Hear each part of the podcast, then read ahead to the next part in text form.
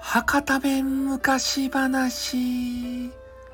山んばの錦。ね。えー、なんかねよくわからんけれども、えー、十五夜の夜にですねあの重複山って言ってなんか山があるらしいんですよね。でそこのこの山に住んでいる山んば。ね山んばが住んでるとですねでそのヤマンバがなんか知らんけどね赤ちゃんを産んだと。ねそれで、えー、そこの村人たちにねこう言うたんすよ。ね赤ちゃんば産んだけんお祝いのね持ち場持ってこんかったらもうね村人も馬も全部食い殺すばいって言って言うたんすよ。そしたらもう村人たちがビビり上がってしまって。ね、もう山んば伝説がね、あの根強くね、そこに、えー、息づいとったけんね。で、それでもうみんな、ね、村人総出で、餅場ね、急いで作ったわけですよ。ね。それでその重複山っていうところに餅場ね、届けんといかんっちゃけど、もう誰もね、そんな重複山に行ったことなかったわけですよ、怖いけん。山んばがおるけん。ね。それで、えー、一人ね、そこに行った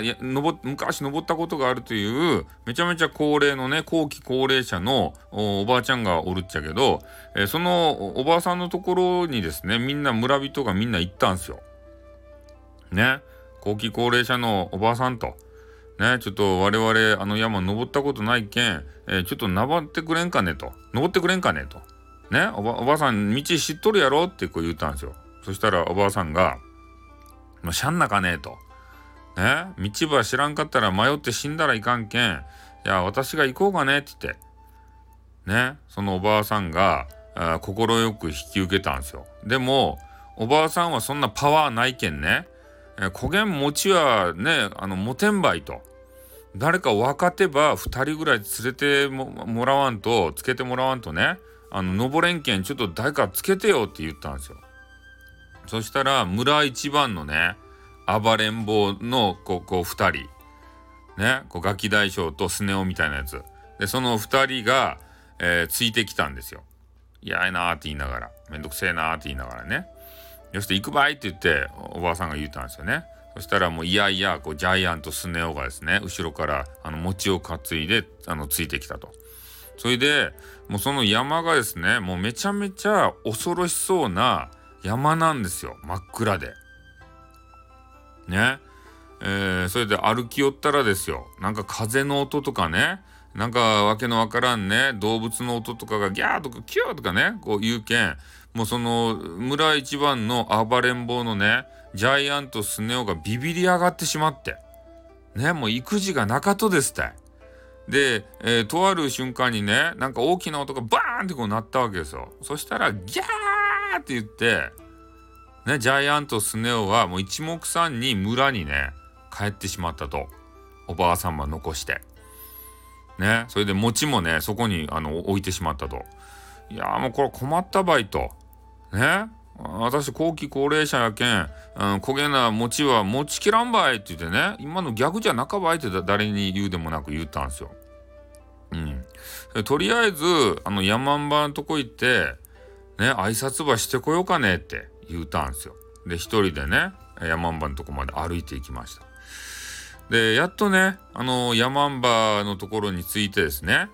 で、そこで山んばに会って話をしたんですよ。で、山んば、まあ、よう来たねと、まあ、ちょ、入りんしゃいって言ってから山んばの家に、そのおばあさん入ってね、話を聞いたところ、えー、昨日ですね、その村人たちに、えー、山んばが子供を産んだけんねあの持ち場持ってこいって言うたのはその生まれたてのねあ山んばの赤ちゃんのあの赤ん坊の子供がですね、えー、そこに行って言うたと。もうねいきなり歩けるらしいっすよ。山んばの子供は。すごかですね。うん。それで、えー、山んばがですねその子供を呼んでこのおばあさんがねあの来てくれたと。でちょっと餅をねあの途中で置いてきたけん餅ば取ってきてくれんかねってこう子供に言ったんですよね。そしたら「お分かったばい」って言ってね餅ば取りに行ったと山んの子が。で、その途中でね、熊がおったけん、熊にね、空手チョップばしてね、熊ば倒して、で、熊鍋も作ったと。あの家に熊ば持って帰ってきたよって言ってから、母ちゃん持って帰ってきたよって言ってから、それで熊鍋ば作ってね、で、あのみんなでこう食べたとですね。それで、えー、とりあえずあの餅をね、あの納めたけん、えー、その後期高齢者のおばあちゃんがですね、ちょっとそろそろあの帰ろうと思うとばってんって言ったらですね、この山んばがですね、まだよかやなかかと。ね、今、今来たばっかやなかかと。ね、とりあえず21日間ぐらいおってよって。ね、私あの子供ば産んだばっかやけんきつかけんね、うん、ちょ、ちょっと休ましてもらえんかねと。ね、あんたも後期高齢者できつかろうばってん、ちょっとお手伝いばしてんしゃいってこう言うたんですよ。そしたら、もうしゃんなかねって言って、じゃあ21日間だけばいって言ってからね、山んばのもとで、え家事をね、こういっぱい手伝ったんですよ。でも手伝ってる間、あの、山んばやけん、一応山んばやけん、食われやせんかと思って、もうビクビクビクビクしよったんですよ。おばあさんが。まあ、でもね、えー、その山んばんとこおる間中、まあ、身の危険をね、感じることなくて、えー、無事にね、過ごせたわけですよね。で、最後の日、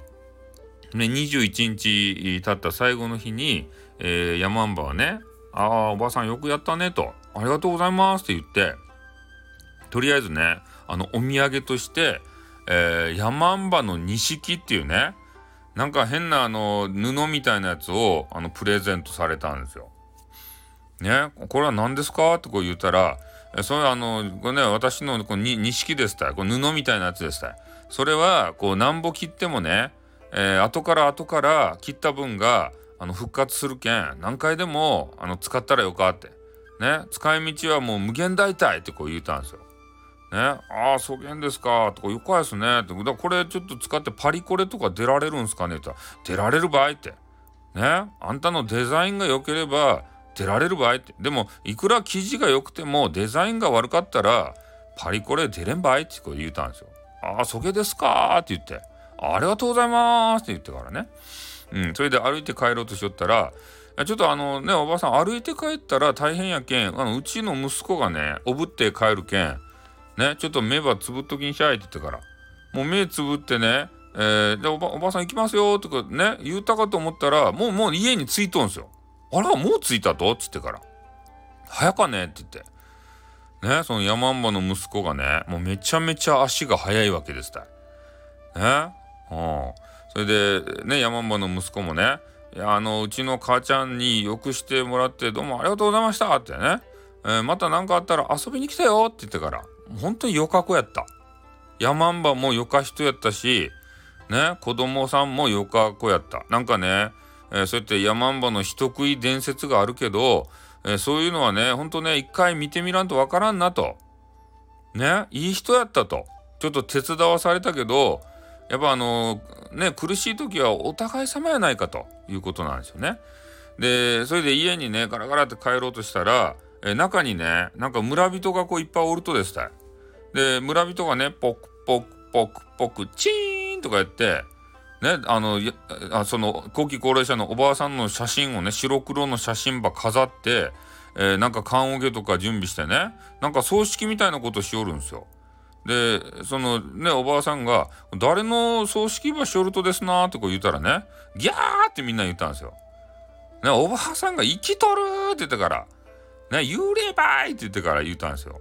で、おばさんが幽霊じゃなかったって、足場見れてって言ってからね、足を見せたんですよ、ピッピって。そしたら、あ、本当や、足がある場合って。おばさん生きとったとねって言ってから、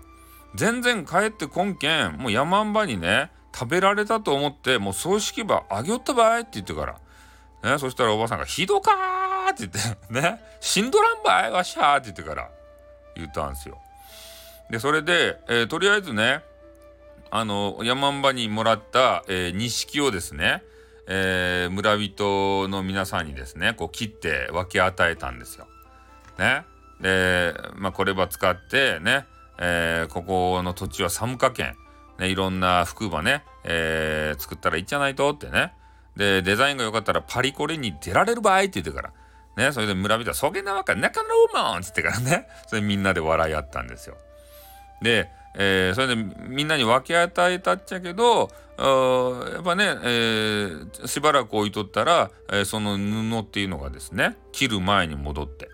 もう無限にね、布が出るようになったんですよ。なので、えー、その後期高齢者のおばあちゃんはですね、もう着るものには絶対困らないと。ね、そして今もパリコレを目指して、えー、デザインのね、えー、お仕事を、えー、ずっとやってるという話を聞いておるところでございます。おしまい。